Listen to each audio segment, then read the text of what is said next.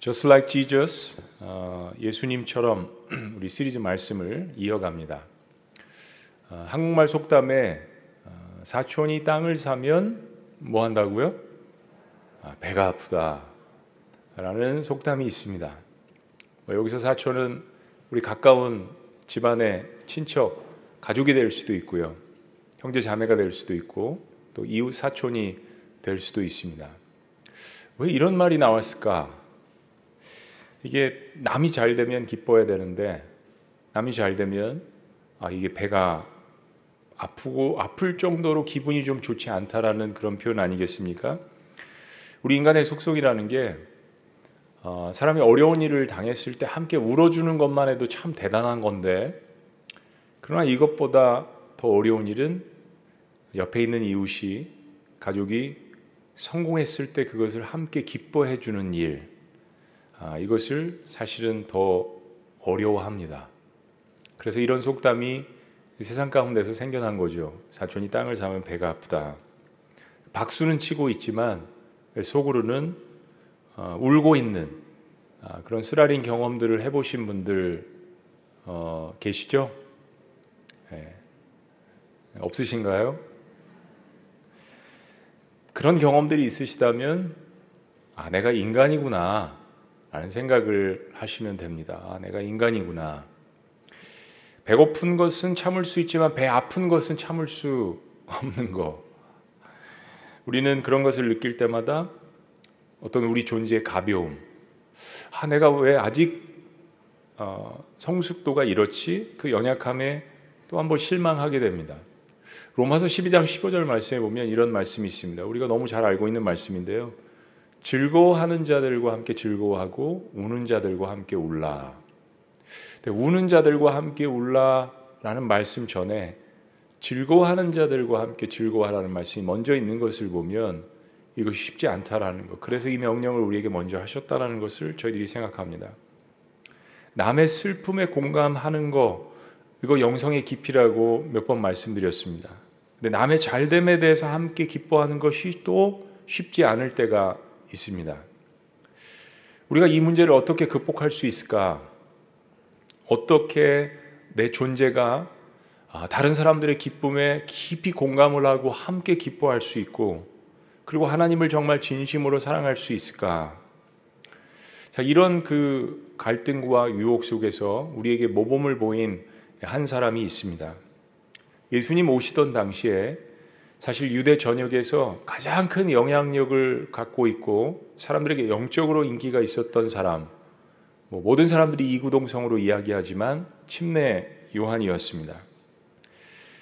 정말 놀라운 사실이, 예수님께서 사역을 시작하시기 전에 이 사람인 침례 요한에게 가서 예수님조차 침례를 받으셨다는 이 사실은 우리들에게 상당히 여러 가지 의미를 던져주죠.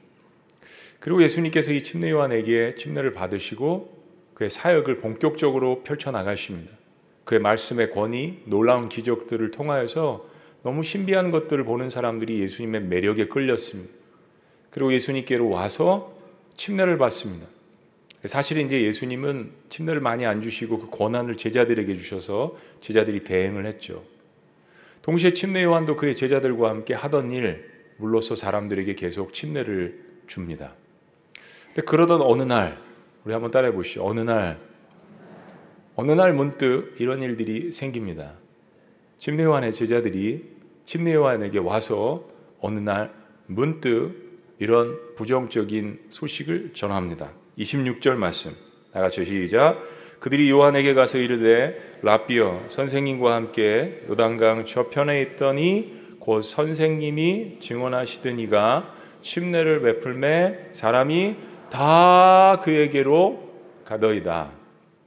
성경 읽으실 때 이런 부분들은 그렇게 읽으시면 좋아요. 다 그에게로 가더이다.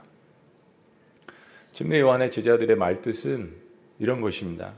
요한 선생님, 전에 요단강에서 선생님이 침례를 베푸실 때 저기 한 사람이 오는데 그를 보고 메시아라고 선생님이 가르치셨습니다. 그리고 그는 선생님께 와서 침례를 받았습니다. 그리고 그가 사역을 시작하는데 지금 선생님보다 인기가 훨씬 좋습니다. 많은 사람들이 그에게로 가더이다가 아닙니다. 말씀을 보니까 과장법이죠. 다 그에게로 가더이다. 선생님, 이제 우리는 어떻게 해야 됩니까? 라는 이야기입니다. 사랑하는 여러분, 이 침례 요한의 제자들의 이 이야기는 신앙생활을 하는 저와 여러분들에게 엄청난 도전을 주는 이야기입니다. 여러분, 사람에 대해서 질투와 시기심을 느껴본 적이 있으신가요? 네, 한 3-4분 끄떡이시는 것 같아요. 이거 느끼지 않으면 사람이 아니죠. 아까 말씀드린 것처럼 나랑 아주 가까운 사람이 잘 될 때, 8시 예배 때 선교사님이 아프리카에서 오셨지만 멀리 있는 사람들이 아닙니다. 저 미국에 뭐 남미에 이런 사람들 가지고 우리가 시기 질투하지 않습니다. 다 이웃, 사촌, 다 가족, 근거리에 있는 사람들, 성도, 이 사람들이 잘 될 때 정말 그 사람들의 기쁨에 버금가는, 동참하는 그 기쁨을 느껴보신 적이 있나요? 아니면 그럴 때마다 속으로는 울고 계십니까? 그럼 이 질문은 어떠세요? 하나님에 대해서 질투를 느껴보신 적이 있나요? 아마 다 아니라고 그러실 수 있을 겁니다. 아이, 목사님, 뭐 질문이 그렇습니다. 하나님에 대해서 우리가 신앙인인데 그렇게 생각하실 수 있습니다. 그러나 여러분, 우리가 근본적인 문제를 가질 때는 늘 창세기로 돌아가 보면 정답이 많이 있습니다. 하나님께서 인간을 너무나도 사랑하셔서 그 하나님의 형상대로 사람을 창조했는데 어둠의 영이 그 첫 인간을 유혹을 했을 때 인간은 하나님과 같이 되고자 하는 마음으로 하나님께서 금기하신 선악과를 따먹었습니다. 인간은 하나님에 대한 질투심이 근본적으로 있습니다. 나는 왜 안 되지? 그것이 눈에 보이는 사람들에 대한 질투와 시기심으로 나타납니다. 하나님과 같이 되고자 하는 이 교만한 마음, 하나님을 질투하는 이 마음, 여러분, 이것은 절대 무시할 수 없는 부분입니다. 선생님, 모든 사람들이 다 선생님이 얼마 전에 침례를 주신 그 침례 요한에게 다 가더이다. 여러분, 이 엄청난 도전과 유혹 속에 침례 요한이 어떻게 반응을 했을까요? 자, 첫째는 나는 그리스도가 아니라고 고백합니다. 나는 그리스도가 아니라. 27절 말씀 다 같이 한번 읽어보시죠. 시작. 요한이 대답하여 이르되 만일 하늘에서 주신 바 아니면 사람이 아무것도 받을 수 없느니라. 침례 요한은 그 예수님의 정체와 신분이 하늘로부터 온 분임을 이야기합니다. 그러면서 아주 중요한 한 가지의 선언을 합니다. 28절, 이건 저와 여러분들의 고백이 되어야 합니다. 다 같이 시작. 내가 말한 바 나는 그리스도가 아니요 그의 앞에 보내심을 받은 자라고 한 것을 증언할 자는 너희니라. 침례 요한은 자신의 사명이 내가 이를 위해서 이제까지 사역하고 그분을 위해서 예비하고 준비하였다라는 고백을 합니다. 그러면서 나는 그 그리스도가 아니라고 이야기합니다. 우리는 세상에서 이런 유혹을 받을 때가 있습니다. 주변의 사람들이 내가 힘들 때 격려하고 사랑해주고 그런 거 말고요, 차원이다는 거, 주변의 사람들이 나를 떠받들고 내가 하는 일마다 대박이 되고 나를 중심으로 사람들이 모이는 것 같고, 그럴 때 우리는 마치 내가 세상의 공동체 중심에 서 있는 것 같고 마치 내가 신이나 되는 것처럼 말하고 행동할 때가 있습니다. 그것은 사망으로 가는 지름길입니다. 지금은 흥할지 모르겠지만 반드시 언제 그랬냐는 둥 곧 쇠퇴할 것입니다. 그런데 침례 요한은 담대하게 이 유혹을 물리쳤습니다. 그의 아주 심플한 답변, 나는 그리스도가 아닙니다. 나는 하나님이 아닙니다. 나는 오히려 그분을 예비하는 자일 뿐입니다. 그리고 제자들에게 너희가 이 일의 증인이 아니냐? 내가 이제까지 그렇게 말하고 사역했던 것들을 너희들이 다 보지 않았느냐? 너희가 이 일의 증인이 아니냐라고 오히려 반문합니다. 자, 이 거대한 유혹 앞에 침례 요한의 두 번째 고백은 무엇입니까? 그리스도를 높이는 기쁨으로 충만하라는 것입니다. 그리스도를 높이는 고백으로 충만하라. 침례 요한의 두 번째 고백은 이렇습니다. 29절 말씀 다 같이 시작. 신부를 취하는 자는 신랑이나 서서 신랑의 음성을 듣는 친구가 크게 기뻐하나니 나는 이러한 기쁨으로 충만하였노라. 신부를 기다리는 신랑, 그 어떤 때보다도 기쁨에 차 있습니다. 바로 어제 이맘때 이 자리에서 결혼 예식 예배가 있었습니다. 근데 어떤 때보다도 신랑이 저 뒤에서 여기까지 걸어오는데 춤을 추면서 걸어왔습니다. 그 신부를 맞이하는 신랑이 너무나도 기뻐서 한 바퀴 빙그를 돌더니 환하게 웃는 모습으로 이 자리에 올라왔습니다. 어깨가 으쓱하고 담대하게 신부를 맞아들이는 그 기쁜 신랑의 마음을 볼 수가 있었습니다. 근데 그것을 옆에서 바라보는 들러리, 사실은 유대의 이 예식 가운데 들러리가 있었다라는 것을 성경이 이야기하고 침례 요한은 그 당시에 모든 사람들이 알고 있는 그 유대 전통 문화 결혼 예식에 대해서 이야기를 하는 거죠. 신랑이 신부를 보고 그렇게 기뻐하는데 그 신랑 옆에 있는 베스트맨, 베스트 프렌드, 신랑과 가장 가까운 들러리를 쓰는 그 친구가 신랑 못지않게 그 신랑의 기쁨을 보고 또한 기뻐한다라는 그 예화입니다. 침례 요한은 나의 기쁨이 바로 그 친구, 신랑의 친구 들러리와 같다라고 이야기합니다.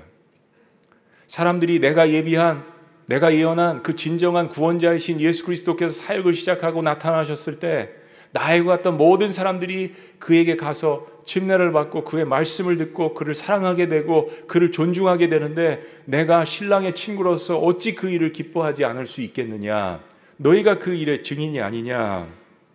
그러면서 마침내 이런 놀라운 고백을 합니다. 30절 말씀 우리 다 같이요. 시작. 그는 흥하여야 하겠고 나는 쇠하여야 하리라 하니라. 여러분, 침례 요한의 이 고백이 너무나도 놀라운 것은 이제 그가 왔으니 그는 흥할 것이고 이제 나는 쇠퇴할 것이다 라는 예언이 아닙니다. 이 말씀의 원어적인 의미는 이제 그는 반드시 흥해야 할 것이고 나는 반드시 쇠퇴해야 하는 것이 마땅하다라는 원어적인 의미가 있습니다. 마치 지난 주일날 예수님께서 나는 너희를 위해서 다시 살아나야 하리라 하신 말씀처럼 침례 요한은 자신의 의도적인 이야기를 합니다. 바로 이 목적을 가지고 내가 이 사역을 해왔다라는 것, 그래서 그가 오셨는데 그는 이제 흥황하셔야겠고 나는 이제 점점 쇠퇴해야겠다, 반드시 그렇게 하는 것이 마땅하다. 이거 정말 놀라운 고백입니다. 어떻게 이것이 침례 요한에게 큰 기쁨이 될 수 있을까? 우리도 그런 고백을 할 수 있을까? 침례 요한의 세 번째 고백이 이어집니다. 그가 하늘로부터 온 존재임을 믿으라는 것입니다. 하늘로부터 온 존재. 침례 요한이, 선생님, 이제 사람들이 선생님을 찾는 것이 아니라 다 그 예수라는 자에게, 나사렛 예수에게 다 몰려갑니다. 우리는 이제 어떻게 해야겠습니까? 이제 우리 비즈니스는 어떻게 되는 것입니까? 우리는 뭘 해야 되죠? 이제 우리는 끝난 것입니까? 그 질문에 침례 요한의 대답은 그분이야말로 하늘로부터 온 분이라는 것을 이야기합니다. 자, 31절 말씀 다 같이요. 시작. 위로부터 오시는 이는 만물 위에 계시고 땅에서 난 이는 땅에 속하여 땅에 속한 것을 말하느니라. 하늘로부터 오시는 이는 만물 위에 계시나니.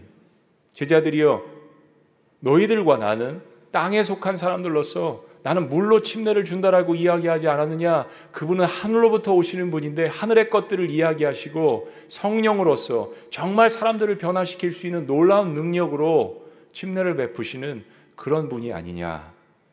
침례 요한의 말씀을 이어갑니다. 32절부터 35절까지의 말씀이 그거예요. 그가 친히 보고 들은 것을 증언하되 그의 증언을 받는 자가 없도다. 그의 증언을 받는 자는 하나님이 참되시다는 것을 인쳤느니라. 하나님이 보내신 일은 하나님의 말씀을 하나니 이는 하나님이 성령을 한량 없이 주심이니라. 아버지께서 아들을 사랑하사 만물을 다 그의 손에 주셨으니. 침례 요한의 고백은 이런 것입니다. 예수님은 하늘로부터 오신 분이기 때문에 그가 보고 경험한 것을, 그 하나님 나라의 일들을 다 말씀하실 수 있는 분이다.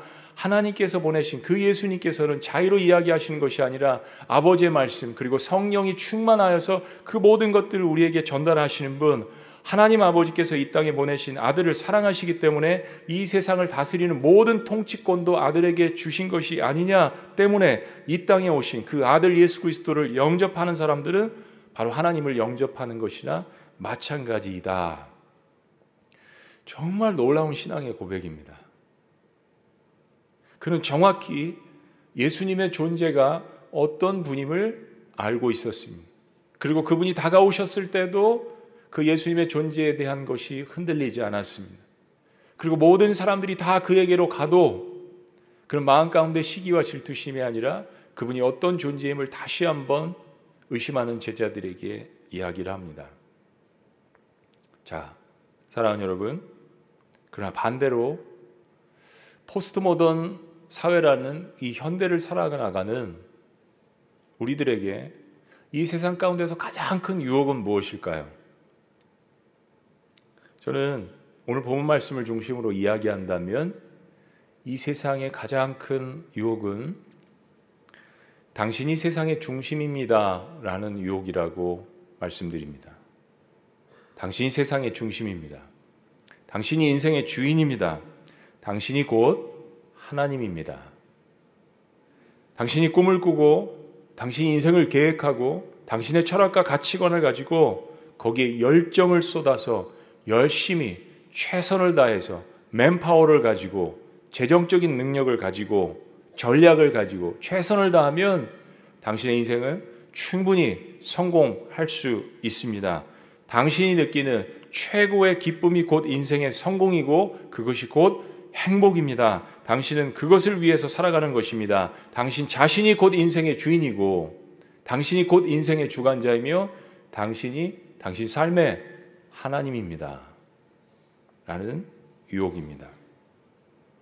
자, 사랑하는 여러분, 이런 세상의 속삭임 속에서 이런 경쟁 사회에서 그는 흥해야겠고 나는 쇠하여 하리라 마치 이 시대의 모든 문화와 모든 시조를 다 거스리는 것 같은 이 침례 요한의 고백을 실제로 저와 여러분들의 삶에 어떻게 적용할 수 있을까요?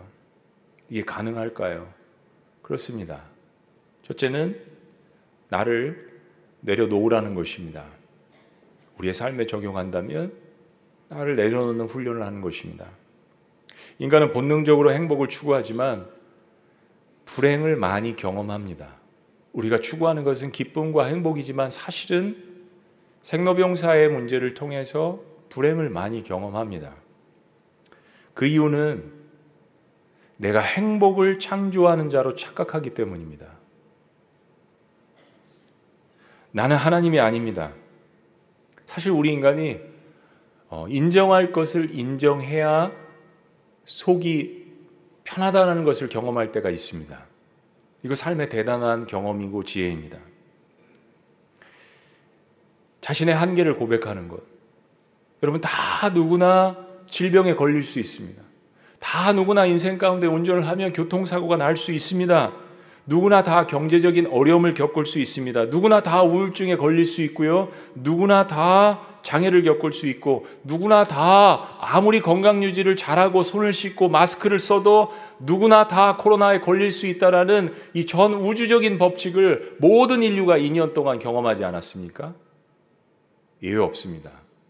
인생은 인간이 진정한 인간됨을 겸허하게 고백하는 것은 우리에게 큰 자유함을 줍니다. 사랑하는 여러분, 인간이 자신을 내려놓아서 불행합니까? 아니면 나를 내려놓지 못해서 더 불행합니까? 내려놓는 것을 연습하는 사람들은 내려놓을 때 주는 평안함이 유익이 훨씬 더 많다라는 것을 경험하게 됩니다. 여러분, 나를 내려놓을 때 함께 내려놓을 수 있는 것들이 많이 있습니다. 내일에 대한 두려움. 어차피 나는 내일 일을 예측할 수 없는 사람입니다. 지금 현재 겪고 있는 상황에 대한 불안함. 실패에 대한 염려. 씻을 수 없는 상처, 기억하고 싶지 않은 죄, 나를 짓누르는 이런 수많은 문제들, 그래서 이 모든 문제들을 짊어지시기 위해서 하나님이 인간이 되시고 예수님께서 이 땅에 오셔서 나를 위해서 십자가에 대신 못 박히신 것이 아니겠습니까?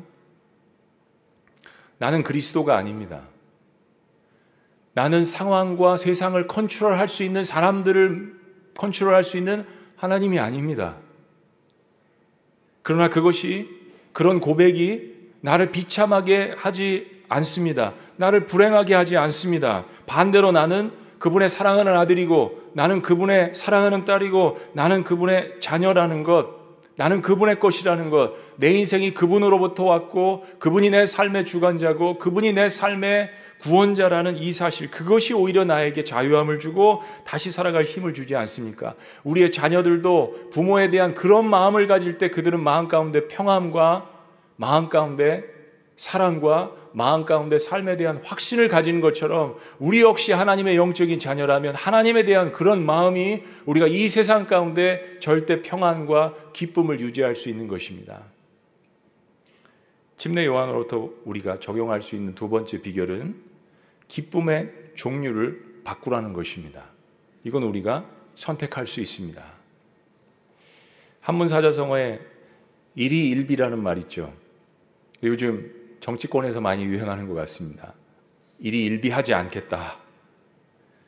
기쁨과 슬픔이 우리의 삶 가운데에서 오버랩돼서 반복적으로 일어나는 가운데, 그렇게 매 순간 닥치는 이 상황에 따라서 감정이 너무 쏠리는데 그러지 말자라는 말입니다. 사랑하는 여러분, 기독교 영성 밖에 있는 사람들도 세상에 싸구려 기쁨과 싸구려 슬픔이 너무 많다라는 것을 압니다. 그래서 그것에 너무 휩쓸리는 것이 너무 피곤하고 너무 힘들어서 그렇게 살지 말자라는 다짐입니다. 우리에게는 거대한 파도와 같은 인생의 시련들을 이길 수 있는 절대 평안과 기쁨이 필요합니다. 침례 요한은 사실은 이제 곧 죽을 것입니다.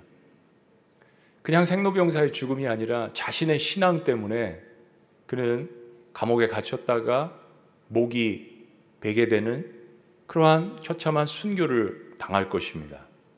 침례 요한은 예언자였죠. 시대에 하나님께서 세우신 하나님의 사람이었습니다. 그는 그의 미래를 잘 알고 있었을 것입니다. 광야에서 외치는 자의 마지막, 이 세상이 바라볼 때 마지막이 어떤 것인지 침례 요한은 알고 그 사명을 감당했던 것입니다.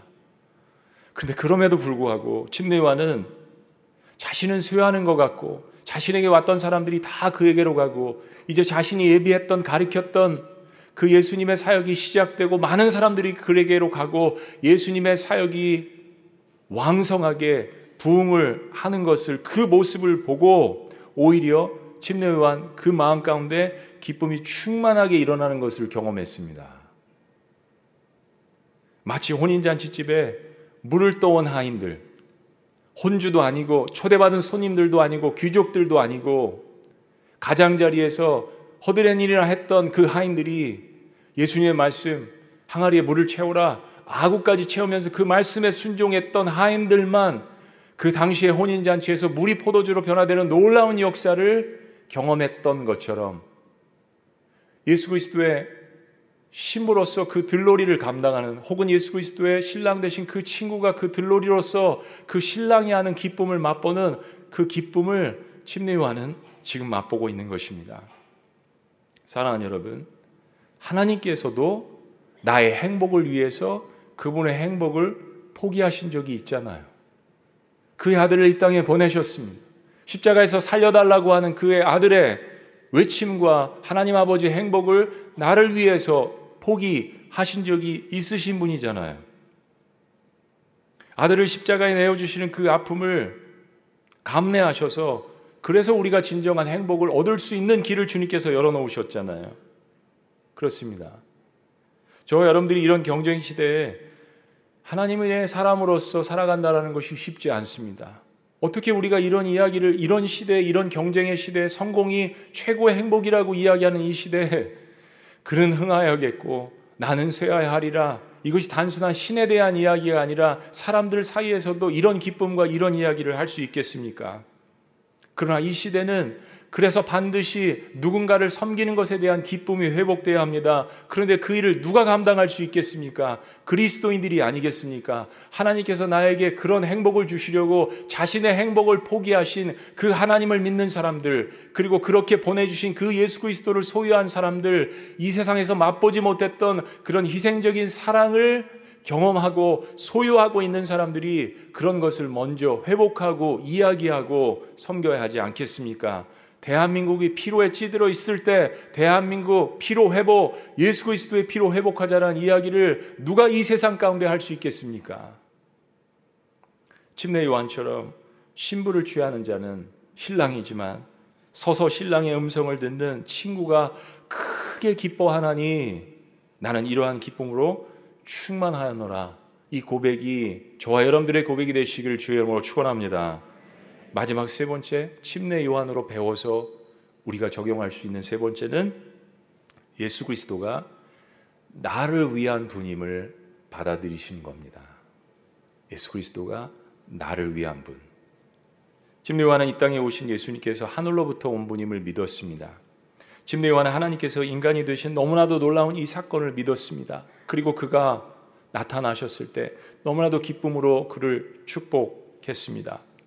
그렇게 예비하고 그렇게 기대하고 기다렸던 그분이 그의 눈앞에 나타났을 때 그 기쁨은 말로 형언할 수 없는 거죠.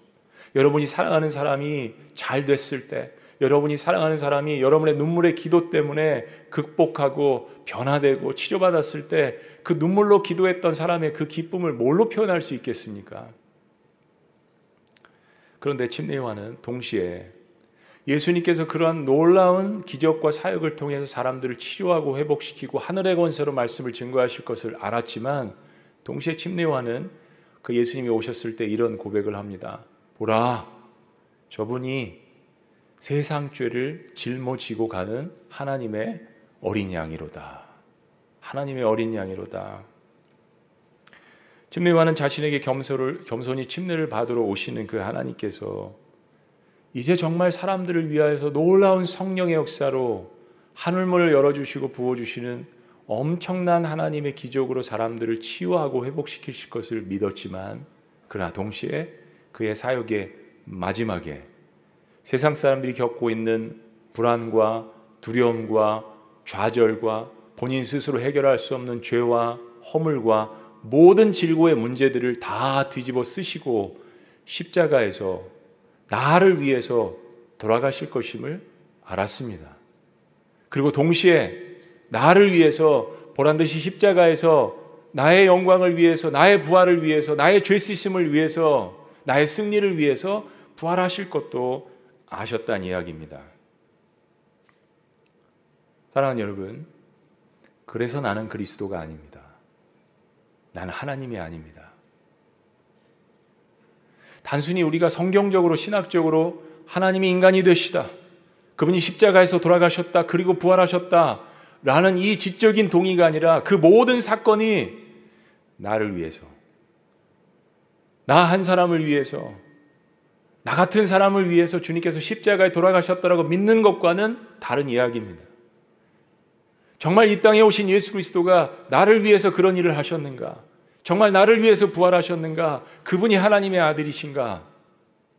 라는 것을 받아들이는 사람은 나의 삶 가운데 일어나는 수많은 환난과 어려운 장애 속에서 분명하게 고백합니다. 아하, 나는 그리스도가 아니다. 나는 하나님이 아니다. 나는 이 상황을 컨트롤할 수 있는 사람도 아니고 내일을 예측하고 바라볼 수 있는 사람도 아니고. 그런데 그 고백이 오히려 나의 마음 가운데 평안을 가져다 줍니다. 예수 그리스도께서 나의 삶의 구세주라는 이 고백이 참 역설적이게 나의 삶의 평안과 기쁨을 가져줍니다.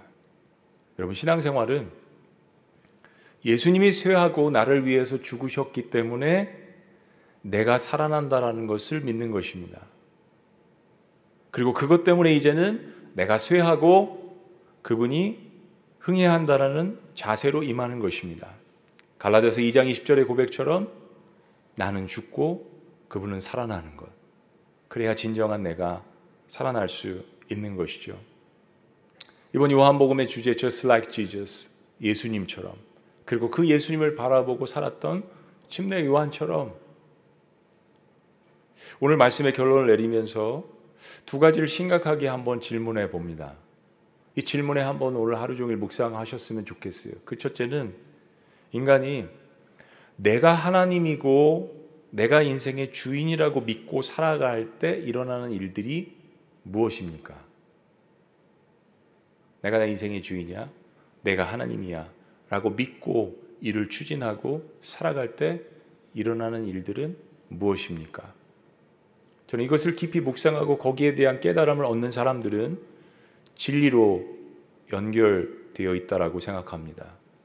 두 번째 질문은, 나를 낮추고 예수님을 높이면 사탄의 유혹처럼 정말 나의 존재는 다 사라지고 나는 망하고 쇠하고 패하고 나의 기쁨은 사라지는 것입니까? 이런 도전적인 질문들을 삶에서 경험하고 깨닫고, 그리고 나는 쇠하고 그래 그 주님이 흥하셔야 한다 라고 고백하는 것이 진정한 신앙 생활입니다. 자, 그렇다면 그것이 끝일까요? 침례 요한은 그렇게 형장의 이슬로 사라진 것일까요? 우리 역시 그는 흥하고 하나님을 높이고 그리고 우리는 쇠하고 망하고 끝나는 것일까요? 그렇지 않습니다. 오늘 이 질문을 한, 이 도전을 한 침례 요한의 제자들에게 침례 요한은 마지막 한마디를 남깁니다. 이 한마디는 예수님을 찾아와서 어떻게 영생을 얻는 거야? 라고 질문했던 니고데모에게 예수님께서 하신 말씀과 정확하게 동일한 말씀입니다. 36절 말씀입니다. 아들을 믿는 자에게는 영생이 있고 아들에게 순종하지 아니하는 자는 영생을 보지 못하고 도리어 하나님의 진노가 그 위에 머물러 있느니라. 요한복음 3장 16절과 17절과 정확하게 같은 말씀입니다. 그렇습니다. 예수 그리스도는 흥하셔야겠고 나는 쇠야 하리라. 이 믿음으로 살아가는 사람들은 죽지 않습니다. 다시 살아납니다. 이 세상에 있는 어떤 성공과 눈에 가시적으로 보이는 모든 것들을 다 동원해서도 내 죄 씻음의 문제, 영생, 이터널 라이프, 에버래스팅 라이프, 영원히 사는 이 놀라운 이 기쁨과 이 능력을 니고데모는 얻을 수 없었습니다. 그래서 한밤중에 예수님을 찾아왔죠. 그러나 침례 요한이 오늘 고백하는 것, 나는 쇠하고 그분은 흥해야겠는데 이러한 삶의 마지막 그를 영접하는 자는 영생이 있고, 이 마지막 그림까지 보았던 침례 요한은 그래서 그 예수 그리스도를 보았을 때 자신의 삶은 디클라인되고 모든 사람들이 자신에서 떠나가는 것 같고, 그러나 그것이 자신의 사역이었고 그것을 통해서 하나님이 기쁨 받으시고 자신의 삶 가운데 없던 기쁨이 충만하게 나타나는 것을 바라보았던 침례 요한, 이것은 세상과 비교할 수 없는 것입니다. 그는 영원한 영생과 천국, 하나님이 주시는 이 선물을 바라보았던 것입니다.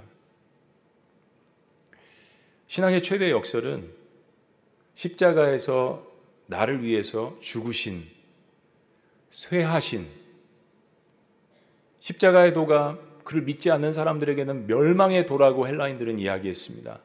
멸망하는 것처럼 주님께서 그러나 나를 위해서 다시 살아나셨다라는 것, 신앙의 최대의 역설입니다. 그리고 그런 주님을 믿고 살아가는 하나님의 자녀들에게 동일한 기적을 선물로 주신다라는 것, 이것은 십자가의 역설이고 신앙의 역설입니다. 사랑하는 여러분, 마지막 도전인데요, 예수님을 모르고 세상에서 살아나가는 사람들도 잘 생각해 보세요. 남을 위해서 봉사하고 희생적으로 살아가는 것을 일생의 목표로 알고 최대의 기쁨으로 알고 살아나가는 사람들이 있습니다. 그런 NGO 단체들도 숱하게 있고요.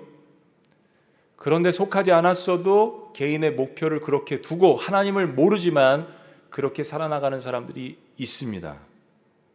그렇다면 영원한 생명을 모르는 사람들도 타인을 위해서 그렇게 희생적인 삶을 사는 사람들이 있는데, 하물며 천국이라는 하나님 나라에서 그 모든 것들을 갚아주시는 하나님을 주인으로 모시고 살아나가는 사람들은 얼마나 더 그런 삶을 추구하며 살아야 하겠습니까? 기도하시겠습니다.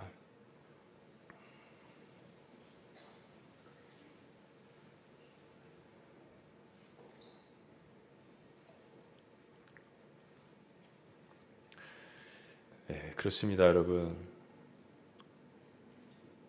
우리가 때로 아낌없이 사람들을 섬길 때 세상 사람들은 왜 그런 눈에 보이지 않는 하나님을 섬기냐고, 왜 주일날 혹은 평일에 사람들을 위해서 그렇게 눈물로 기도하고 같이 함께 기뻐해주고 울어주고 그렇게 시간으로 물질로 마음으로 섬기는 그런 일을 하냐고, 당신 참 바보 같다고, 왜 그렇게 세상을 사냐고 조롱 섞인 이야기를 할 수 있습니다.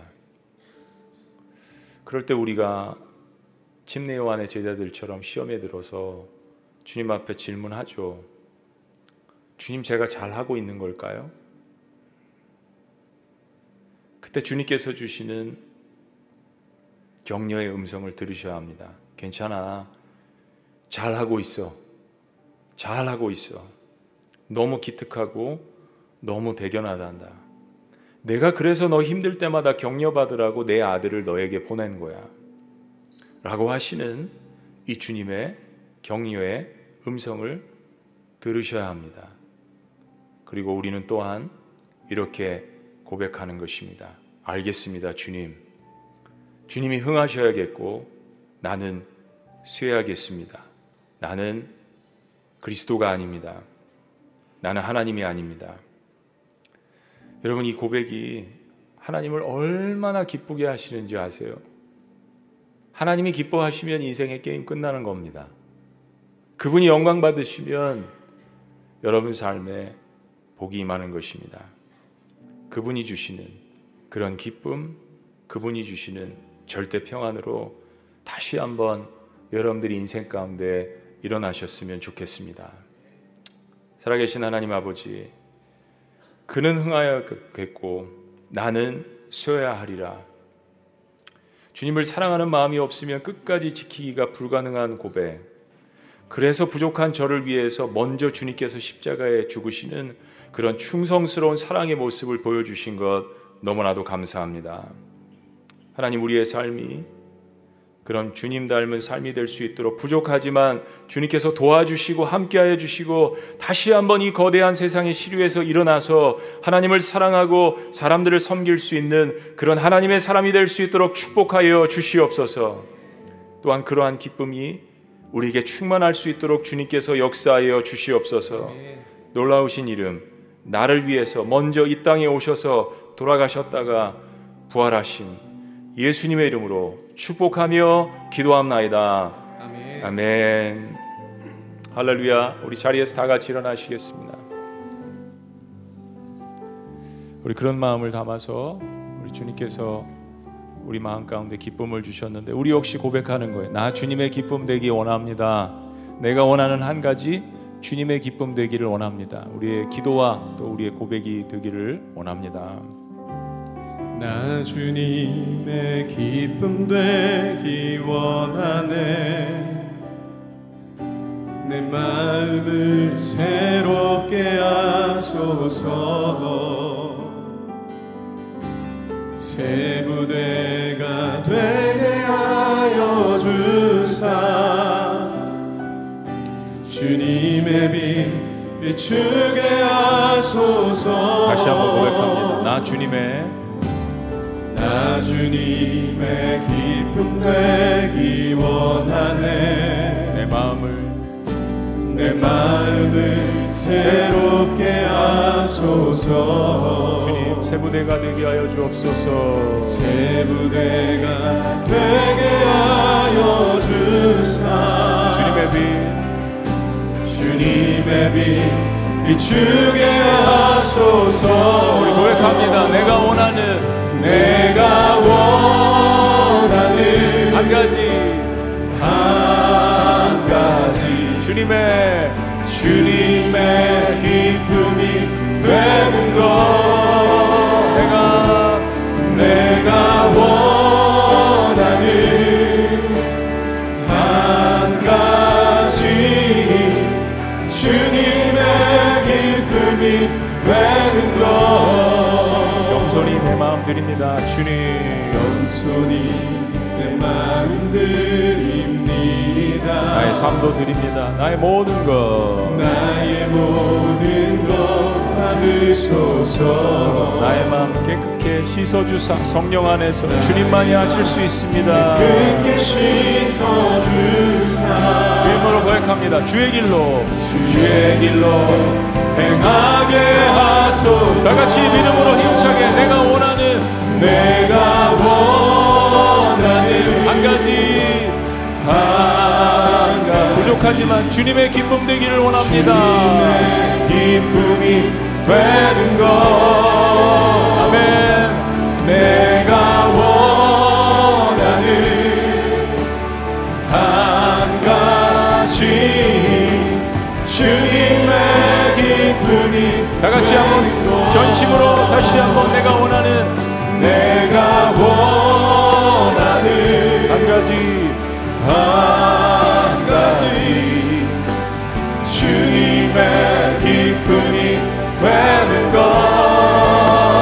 주님, 내가 원하는 한 가지, 주님의 기쁨이 되는 것. 그렇습니다, 여러분. 얼마나 놀랍습니까? 나 같은 존재가 주님의 기쁨이 될 수 있다라는 것, 그거 하나만으로도 내가 인생을 다시 일어날 수 있는 것입니다. 내가 누군가를 위해서 죽을 수 있는 존재도 아니고요, 누군가를 위해서 내 모든 것들을 다 내어줄 수 있는 존재도 아니지만, 하나님이 인간이 되셔서 나를 위해서 모든 것을 내어주신 그 주님이 나 일생을 변화시켜 주셨기 때문에 나는 소외도 괜찮고 주님은 흥하셔야겠습니다. 이 고백을 통하여서 오히려 역설적으로 나의 삶 가운데 생명이 다시 한번 생기며 살아갈 소망이 생겨서 오직 물도원 하인들만 아는 십자가 앞에 나타난 영광과 부활을 경험할 수 있도록 하나님의 백성들을 오늘 이 시간 축복하여 주시옵소서. 역설적인 이 복음의 기쁨을 다시 한번 회복하는 우리 그리스도인이 될 수 있도록 주님께서 인도하여 주시옵소서.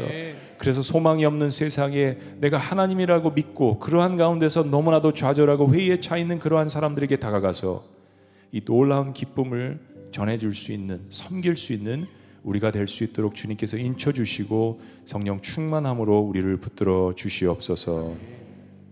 이제는 우리 주 예수 그리스도의 은혜와 하나님 아버지의 극진하신 사랑과 성령님의 감화교통 역사하심이 주께서 나를 위해서 다 쏟으시고 죽이셨기 때문에, 그리고 주께서 나를 위해서 부활하셨기 때문에 주님 저는 쇠해도 괜찮습니다. 내 안에 그리스도가 계시기 때문에 주님이 흥하셔야 합니다. 라는 고백을 통하여서 다시 한번 우리 안에 주님의 기쁨이 충만하기를 원하는, 또한 그런 복음을 증거하기를 원하는, 또한 그렇게 이웃을 섬기기를 원하는 하나님의 백성들의 위대한 고백 위에 지금부터 영원토록 함께 하시기를 간절히 축원합니다. 아멘.